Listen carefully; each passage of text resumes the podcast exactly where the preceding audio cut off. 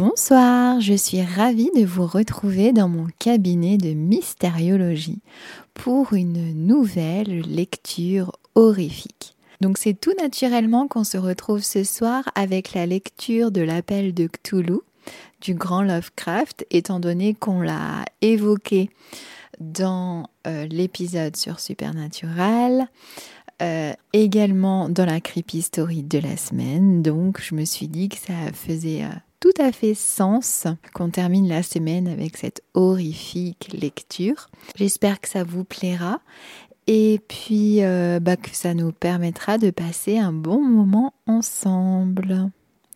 C'est une nouvelle donc écrite par Lovecraft durant l'été 1926 et publiée pour la toute première fois dans la revue Weird Tales euh, en février 1928 l'histoire The Call of Cthulhu est tombée dans le domaine public le 1er janvier 2008. La traduction française qui suit est la version mise au point par Simone Lambin en corrigeant celle de Jacques Papy. Euh, j'ai choisi cette traduction-là parce que je suis du, coup tombée sur un PDF euh, sur euh, Internet et j'ai choisi cette traduction-là parce que les précédentes euh, avaient été critiquées sur certains contresens, etc. Donc euh, j'espère que celle-ci sera la meilleure et vous conviendra. Eh bien, on est parti. Trouvé dans les papiers du défunt Francis Wayland Thurston de Boston on peut concevoir la survivance de force ou d'êtres semblables, la survivance d'une époque infiniment lointaine où la conscience se manifestait sous des formes qui se sont depuis longtemps retirées de la surface du globe devant le flot montant du genre humain, formes dont seule la poésie et la légende ont conservé un souvenir fugace pour en faire des dieux, des monstres et des créatures mythiques de toute espèce. Algernon Blackwood 1. L'horreur d'argile. Ce qui est, à mon sens, pure miséricorde en ce monde, c'est l'incapacité de l'esprit humain à mettre en corrélation tout ce qu'il renferme. Nous vivons sur une île de placide ignorance au sein des noirs océans de l'infini, et nous n'avons pas été destinés à de longs voyages. Les sciences, dont chacune tend dans une direction particulière, ne nous ont pas fait trop de mal jusqu'à présent.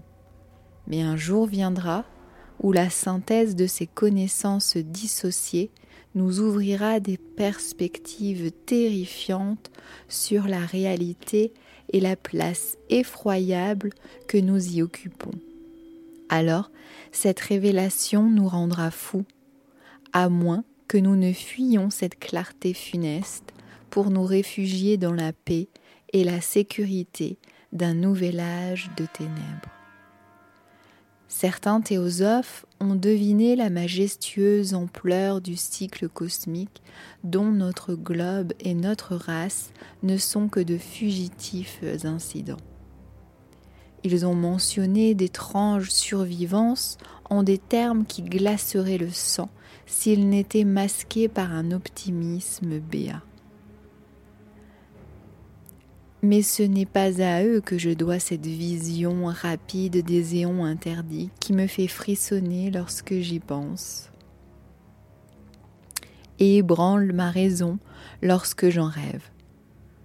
Comme tous les aperçus d'une redoutable vérité, elle résulte du rapprochement d'éléments séparés, en l'occurrence un ancien article de journal et les notes d'un savant disparu. J'espère que personne ne parachèvera cette synthèse. En ce qui me concerne, s'il m'est donné de continuer à vivre, je n'ajouterai jamais volontairement un seul anneau à la hideuse chaîne. Je crois d'ailleurs que le savant, lui aussi, avait l'intention de garder le silence sur ce qu'il connaissait, et qu'il eût détruit ses documents s'il n'avait pas succombé à une mort subite. Mon rôle dans cette affaire commence au cours de l'hiver 1926-1927, avec le décès de mon grand-oncle George Gamel Angel, professeur honoraire de langue sémitique à l'université Brown, Providence, Rhode Island. Le professeur Angel faisait autorité en matière d'inscription ancienne, et les conservateurs des plus grands musées avaient eu fréquemment recours à lui. C'est pourquoi plusieurs personnes doivent se rappeler sa mort, survenue à l'âge de 92 ans. Elle suscita un vif intérêt local car on ne put en déterminer la cause. Au dire des témoins, le vieillard qui venait de débarquer du bateau de Newport s'était brusquement affaissé après avoir été bousculé par un matelot noir. Ce dernier sortait de l'une des curieuses et sombres impasses situées sur le flanc de coteaux abrupts qui constituent un raccourci pour aller du port à Williams Street, où résidait le défunt. Les médecins, incapables de découvrir le moindre désordre organique, conclurent, après une discussion assez embarrassée, que le décès était dû à une lésion indiscernable du cœur déterminée par l'ascension rapide d'une pente trop raide pour un nonagénaire. À cette époque, je ne vis aucune raison de ne pas accepter ce diagnostic. Aujourd'hui, je fais plus que le mettre en doute.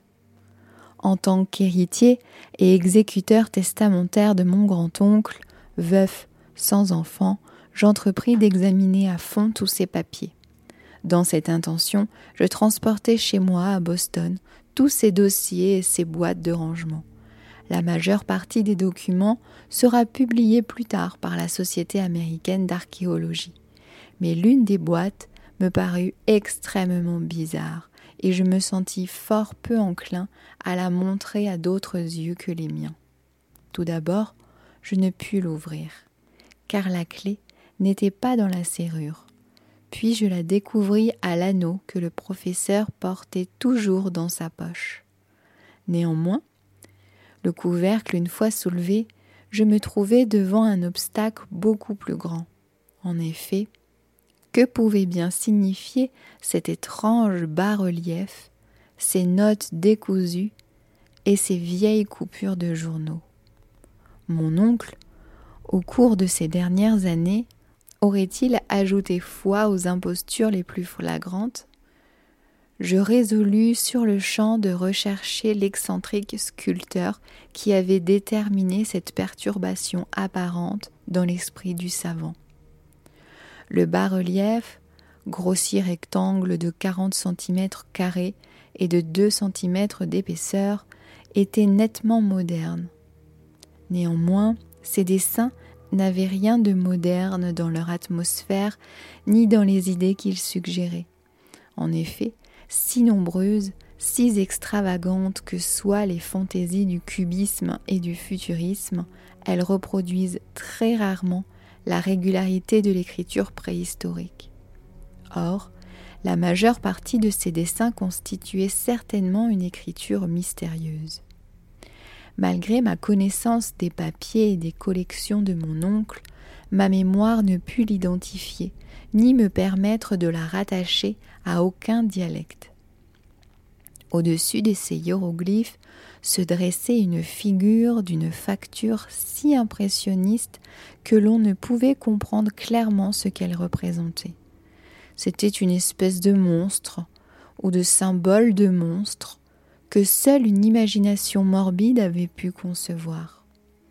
Je ne trahirai certainement pas l'inspiration du sculpteur en disant que son œuvre évoquait tout à la fois une pieuvre, un dragon et une caricature humaine.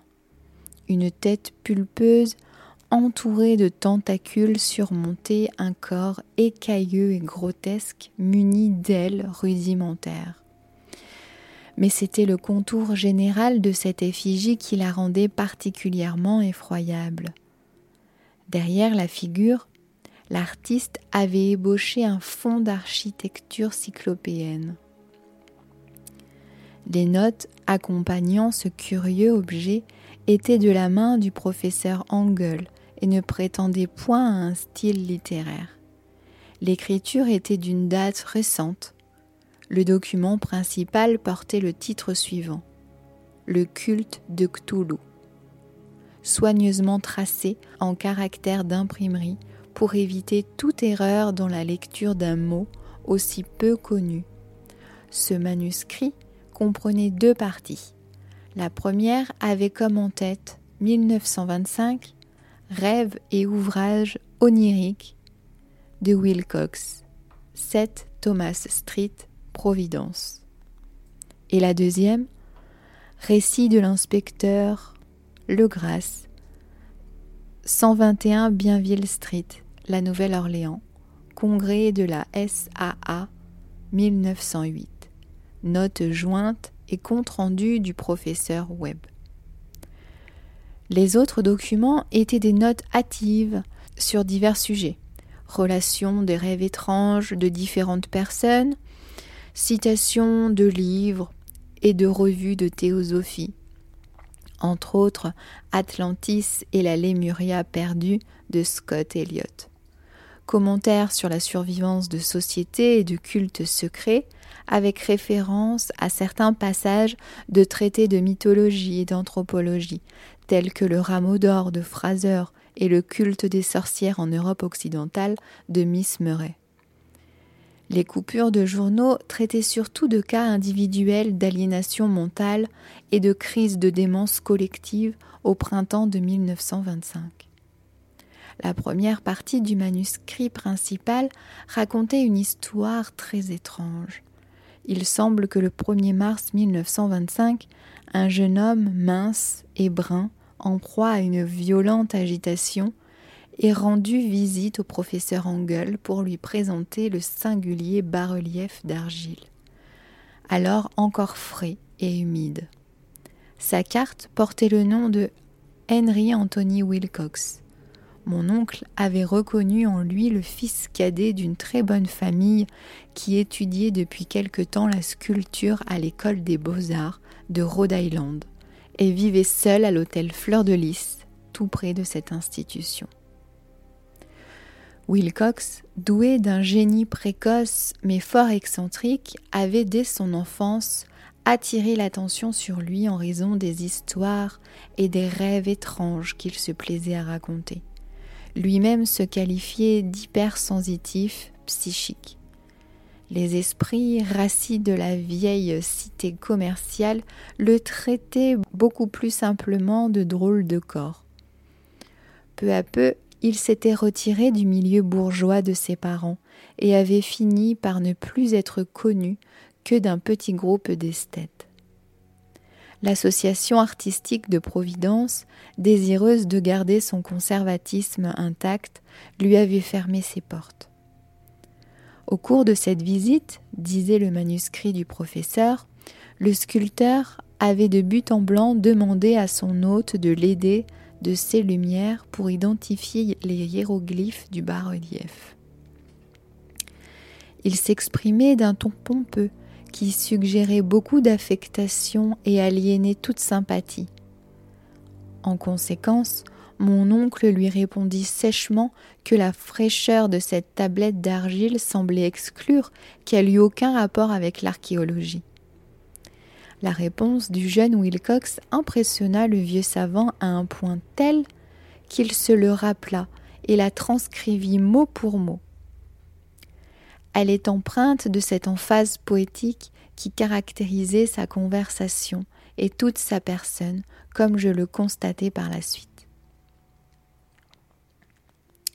En vérité, dit-il, ce bas-relief est neuf, car je l'ai fait moi-même la nuit dernière dans douze cités différentes, et les rêves sont beaucoup plus anciens que Tyr la méditative, le sphinx contemplatif ou Babylone aux mille jardins. Après quoi, il entama le récit décousu qui éveilla un souvenir endormi dans la mémoire de mon oncle et suscita en lui un fébrile intérêt. La nuit précédente, il y avait eu un léger tremblement de terre, le plus important de Nouvelle-Angleterre depuis des années, qui avait fortement affecté l'imagination de Wilcox. Au cours de son sommeil, il avait vu en rêve, pour la première fois de sa vie, des cités cyclopéennes faites de blocs et de monolithes gigantesques, enduits d'un limon verdâtre, d'où s'exhalait une secrète horreur. Les murs et les colonnes étaient couvertes de hiéroglyphes, et le jeune homme avait entendu retentir sous terre une voix qui n'était pas une voix, mais plutôt une sensation confuse que seule l'imagination pouvait transformer en son, et qu'il essaya de rendre par cet assemblage de lettres quasi imprononçables Cthulhu Ftagen. Ce fouillis verbal fut la clé du souvenir qui troubla profondément le professeur Engel. Il interrogea le sculpteur avec une minutie toute scientifique et étudia intensément le bas-relief auquel le jeune homme stupéfait s'était trouvé en train de travailler à son réveil, en chemise de nuit et frissonnant de froid. Wilcox me déclara par la suite que mon oncle avait mis sur le compte de la vieillesse sa lenteur à identifier la figure d'argile et les hiéroglyphes, Plusieurs de ces questions parurent fort déplacées à son visiteur, en particulier celles qui essayaient de rattacher ce dernier à des cultes secrets. Wilcox ne put comprendre pourquoi son interlocuteur lui promit à maintes reprises de garder le silence s'il voulait bien admettre qu'il appartenait à une secte religieuse païenne aux nombreuses ramifications. Lorsque le professeur Engel eut enfin acquis la conviction que le sculpteur ignorait tout des sciences occultes, il le pria instamment de venir lui raconter les rêves qu'il pourrait faire. En conséquence, après cette première entrevue, le manuscrit mentionne les visites quotidiennes du jeune homme qui relatait des saisissantes visions nocturnes, dont le leitmotiv étaient quelques terribles perspectives cyclopéennes de pierres sombres et ruisselantes, accompagnées d'une voix ou d'une intelligence souterraine qui hurlait uniformément des messages énigmatiques en un jargon indescriptible.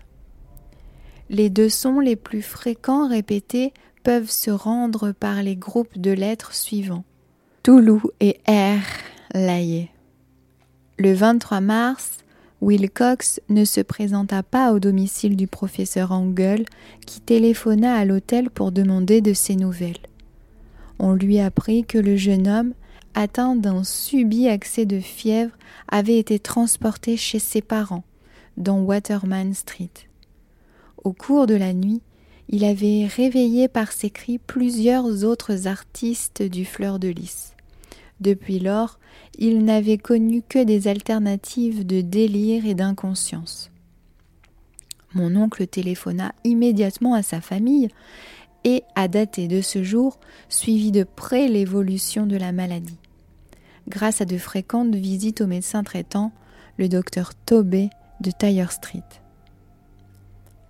Sous l'effet de la fièvre, l'esprit du patient semblait s'entacher à d'étranges images, le praticien frissonnait parfois quand il en parlait. En dehors de son rêve habituel qui se répétait régulièrement, Wilcox voyait une créature gigantesque, haute de plusieurs kilomètres, qui marchait ou se déplaçait pesamment. Il ne la décrivait jamais en détail, mais d'après les quelques mots incohérents rapportés par le docteur Toby, mon oncle fut convaincu que c'était le monstre anonyme qu'il avait essayé de représenter dans son bas-relief onirique. Chaque fois que le jeune homme parlait de cette entité, il sombrait peu après dans un sommeil léthargique. Chose étrange, sa température n'était guère au-dessus de la normale.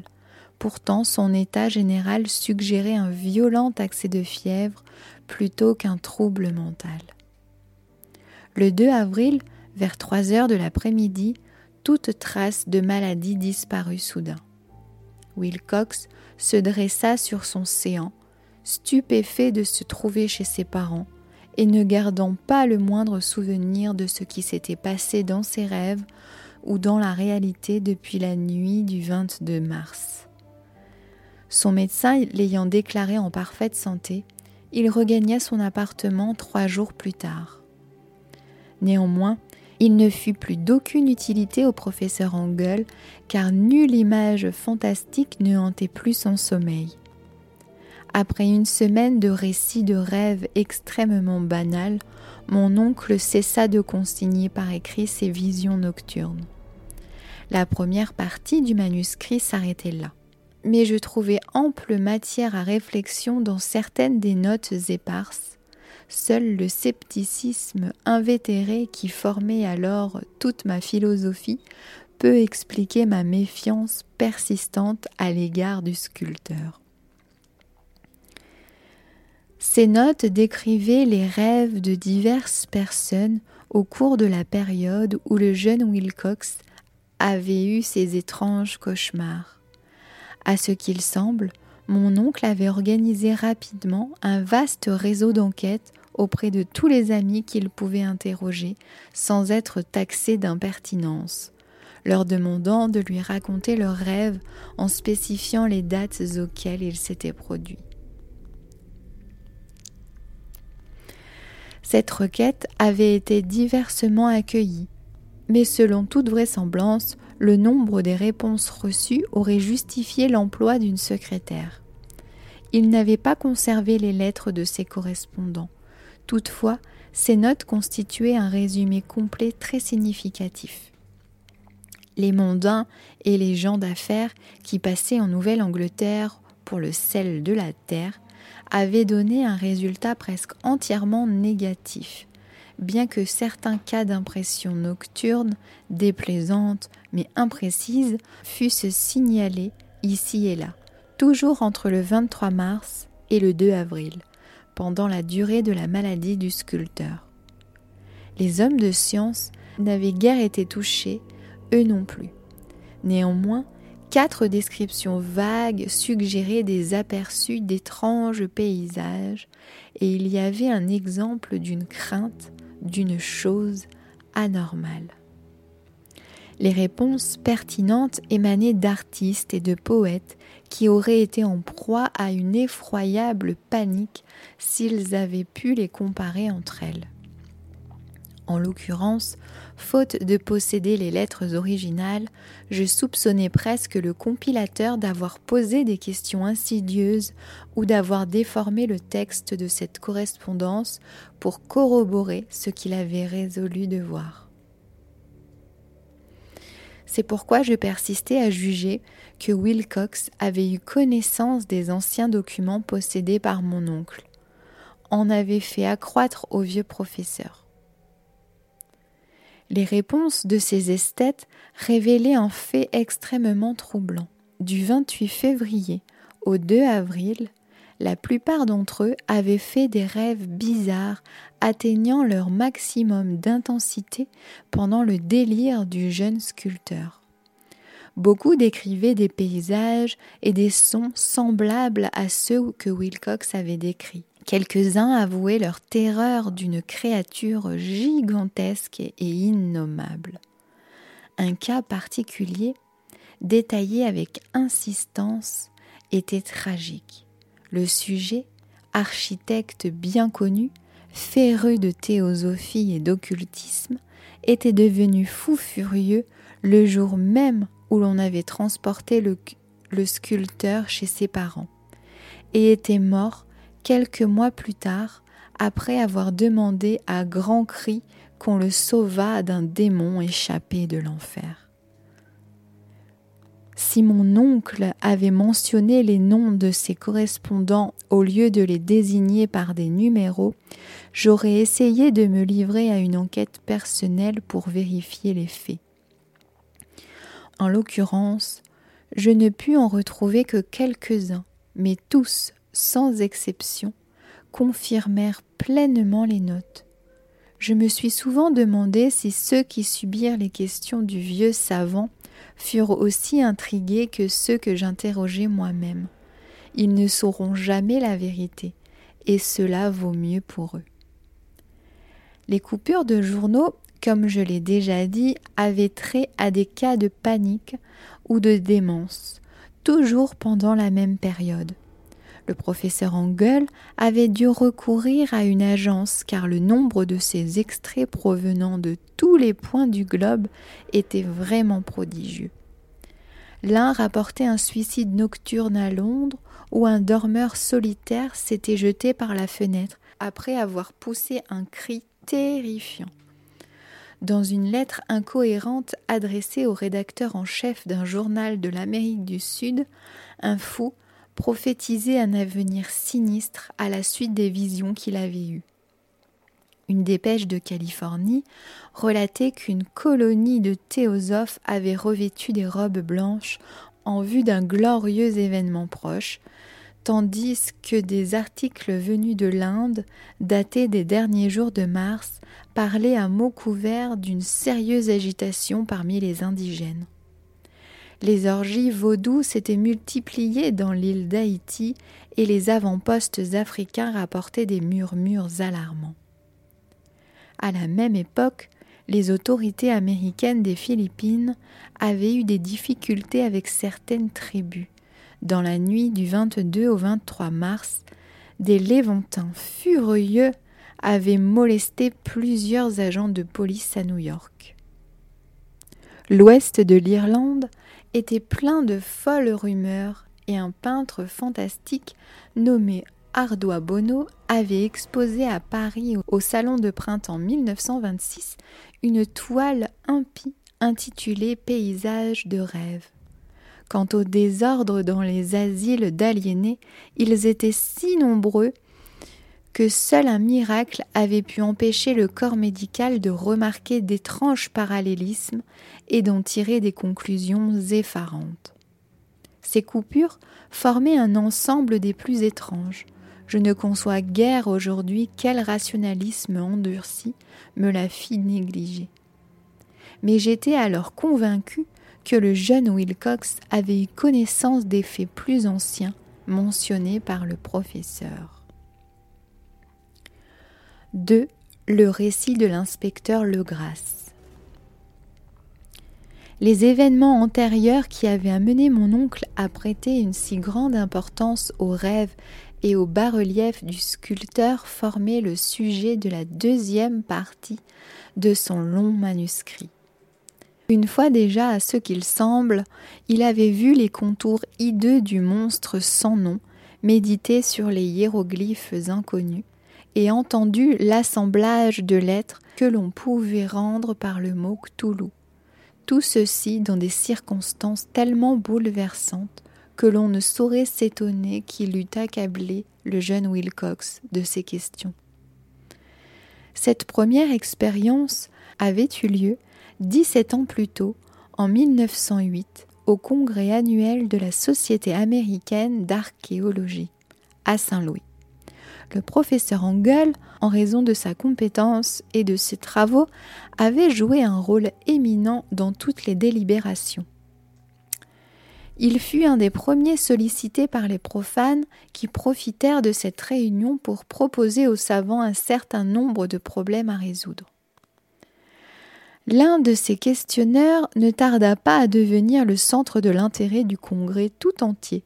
C'était un homme d'âge mûr, à l'aspect banal, qui avait fait le voyage de la Nouvelle-Orléans à Saint-Louis, à seule fin d'obtenir des renseignements que nul n'avait pu lui fournir dans son pays. Il se nommait John Raymond Legrasse et exerçait les fonctions d'inspecteur de police. Il était porteur de l'objet de sa valise, une statuette de pierre grotesque et répugnante, probablement très ancienne, dont il ne parvenait pas à déterminer l'origine. L'inspecteur Legrasse ne s'intéressait nullement à l'archéologie. Son désir de s'instruire était déterminé par des considérations purement professionnelles. Cette statuette, idole, fétiche, quelle que fût sa nature, avait été trouvé quelques mois auparavant dans les marécages boisés du sud de la Nouvelle-Orléans au cours d'une expédition contre une prétendue secte vaudou. Elle faisait l'objet de rites si bizarres et si hideux que les policiers s'étaient rendus compte qu'ils avaient découvert par hasard un culte secret, entièrement inconnu et infiniment plus diabolique que les plus ténébreuses sectes du vaudou africain. Ils n'avaient pu rien apprendre sur ses origines en dehors des récits incroyables arrachés par la menace à certains de leurs prisonniers. D'où le vif intérêt de la police pour un savoir d'archéologue qui l'aiderait à identifier cette effroyable idole et retrouver ainsi le culte dont elle était la source. L'inspecteur Legras ne s'attendait guère à la sensation qu'il créa. La vue de la statuette suscita une grande agitation parmi les savants qui s'attroupèrent aussitôt autour de leur visiteur pour regarder la figure dont l'étrangeté et l'ancienneté incroyable ouvraient des perspectives mystérieuses sur l'abîme du temps. Cette pierre terne et verdâtre, qui n'appartenait à aucune école de sculpture, semblait dater de plusieurs milliers d'années. L'idole que les savants se passèrent de main en main pour l'examiner minutieusement mesurait de 17 à 20 cm de haut et était d'une facture exquise.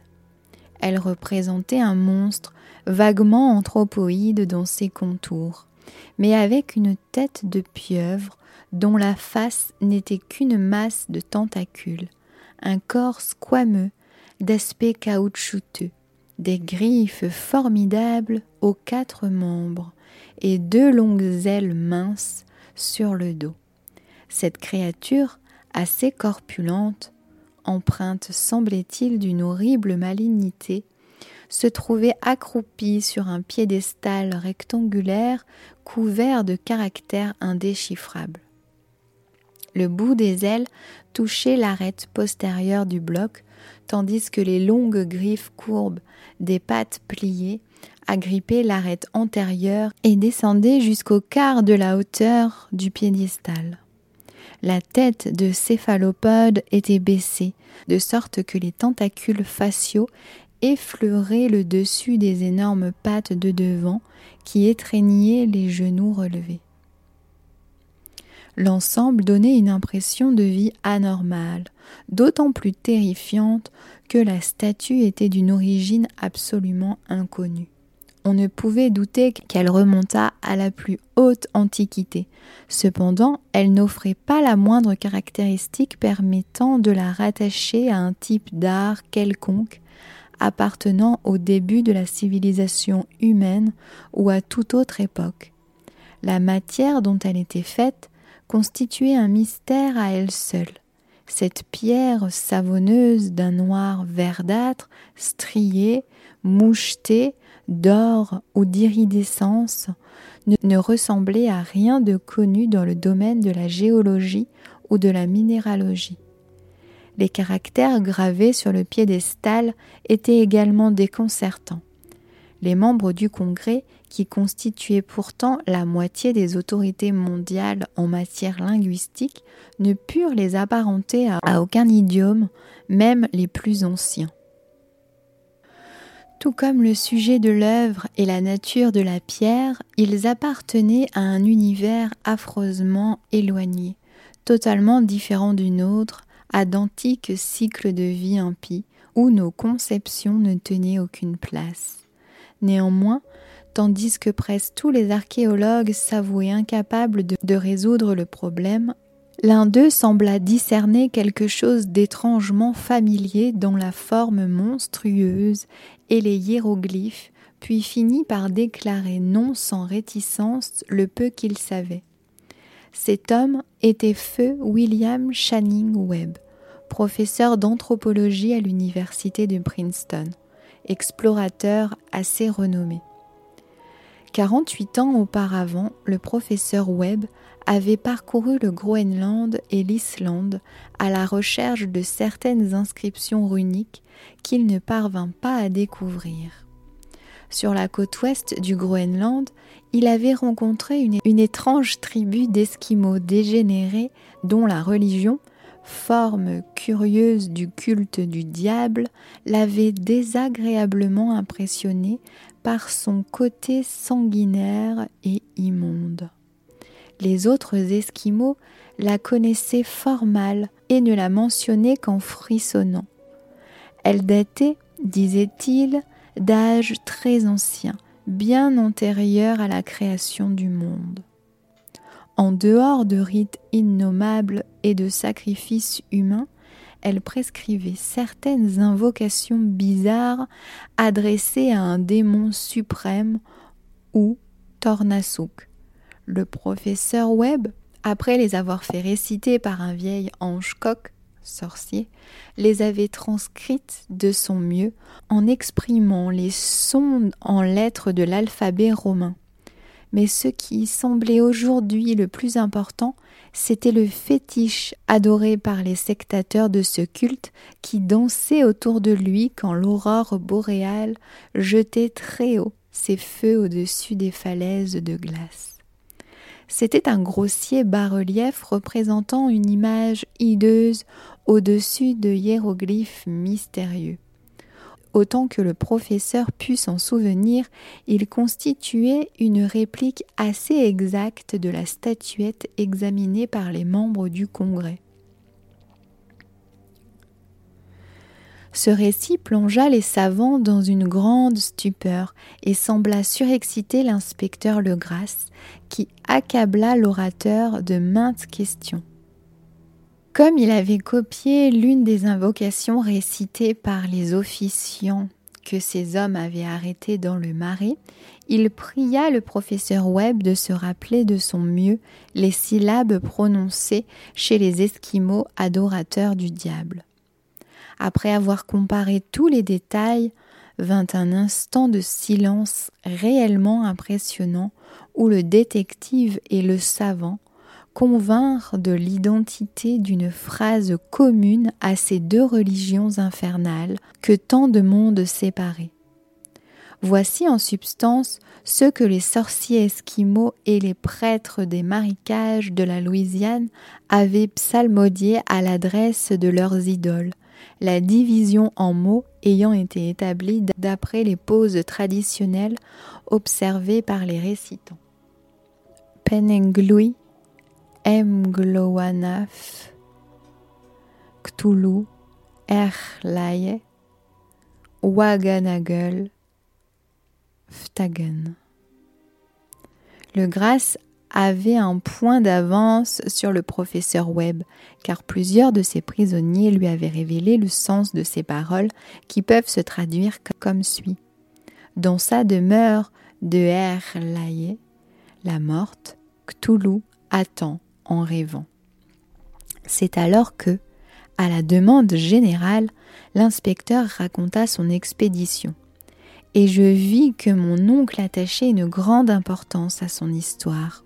En effet, elle ressemblait fort aux rêves les plus extravagants des, des créateurs de mythes et des théosophes. Elle révélait une imagination cosmique étrangement intense que nul ne se serait attendu à trouver chez ces métis et ses parias. Le 1er novembre 1907, la police de la Nouvelle-Orléans avait reçu un appel désespéré provenant de la région marécageuse au sud de la ville. Les squatteurs qui la peuplaient, descendants des hommes de Lafitte, individus primitifs mais d'un bon naturel, se trouvaient en proie à une terreur panique car une puissance inconnue s'était glissée parmi eux au cours de la nuit.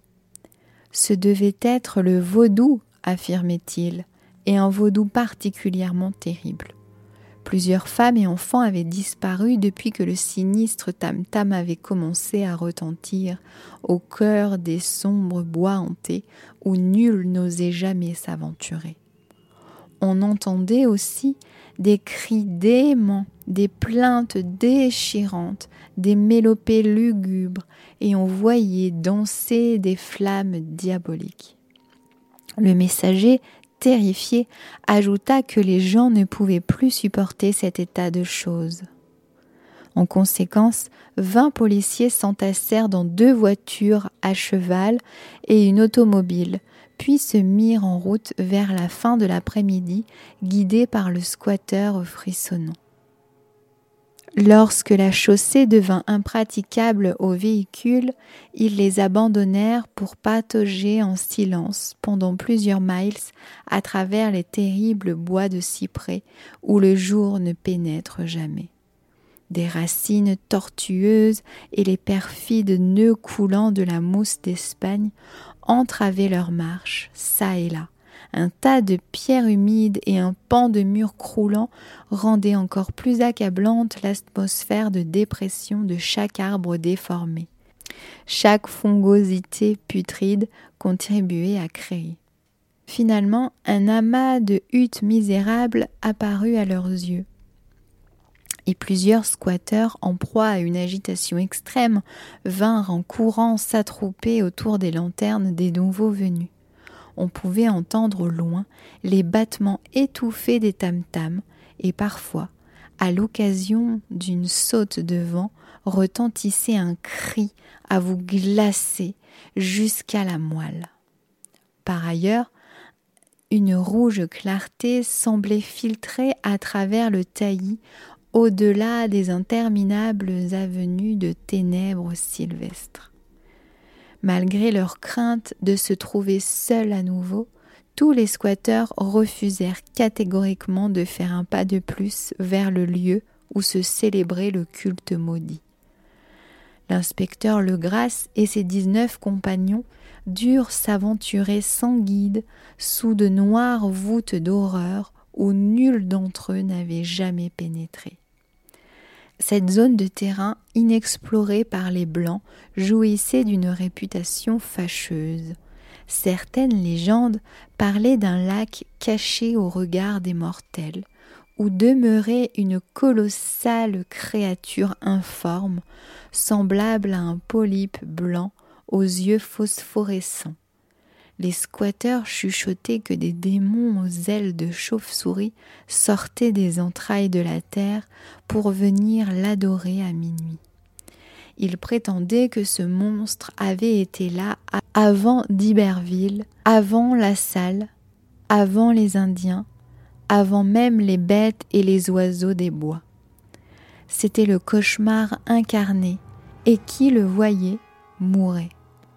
Toutefois, comme il faisait rêver les hommes, ils en savaient assez pour l'éviter. L'orgie vaudou se déroulait à l'extrême limite de la région abhorrée, mais son emplacement paraissait encore suffisamment funeste aux squatteurs. Le lieu même du culte les avait terrifiés plus encore que les cris et les incidents horribles. Seul un poète ou un fou pourrait reproduire les bruits que perçurent les hommes de Legrasse en traversant péniblement le sombre marécage en direction de la clarté rougeâtre et des tam-tams étouffés. Il y a une qualité vocale particulière à l'homme et une qualité vocale particulière aux animaux. Rien n'est plus terrible que d'entendre l'une quand l'organe d'où elle provient devrait émettre l'autre. Là, une fureur animale et une licence orgiaque s'exacerbaient jusqu'à un degré démoniaque en hurlements et glapissements qui déferlaient dans, ces bois enténébrés comme des rafales pestilentielles venues des abîmes infernaux. Parfois, les ululements anarchiques cessaient pour faire place à un chœur de voix bien entraîné, psalmodiant la hideuse mélopée. Enfin, les policiers atteignirent un endroit où les arbres devenaient plus clairsemés, et ils se trouvèrent soudain devant le spectacle. Quatre chancelèrent, un cinquième perdit conscience, deux autres poussèrent un cri d'épouvante qui, fort heureusement, fut étouffé par le tumulte sauvage de l'orgie. Le Grâce jeta un peu d'eau sur le visage de son compagnon évanoui, puis tous demeurèrent tremblants, en proie à une horrible fascination. On va s'arrêter là pour ce soir, pour la première partie donc de la nouvelle L'appel de Cthulhu de Lovecraft. On se retrouve donc euh, la prochaine fois pour la suite et la fin, puisque là je suis à la moitié, un peu plus de la moitié, pour partager la suite de cette super histoire fantastique. Je vous souhaite de passer une bonne soirée. À bientôt. Bye bye.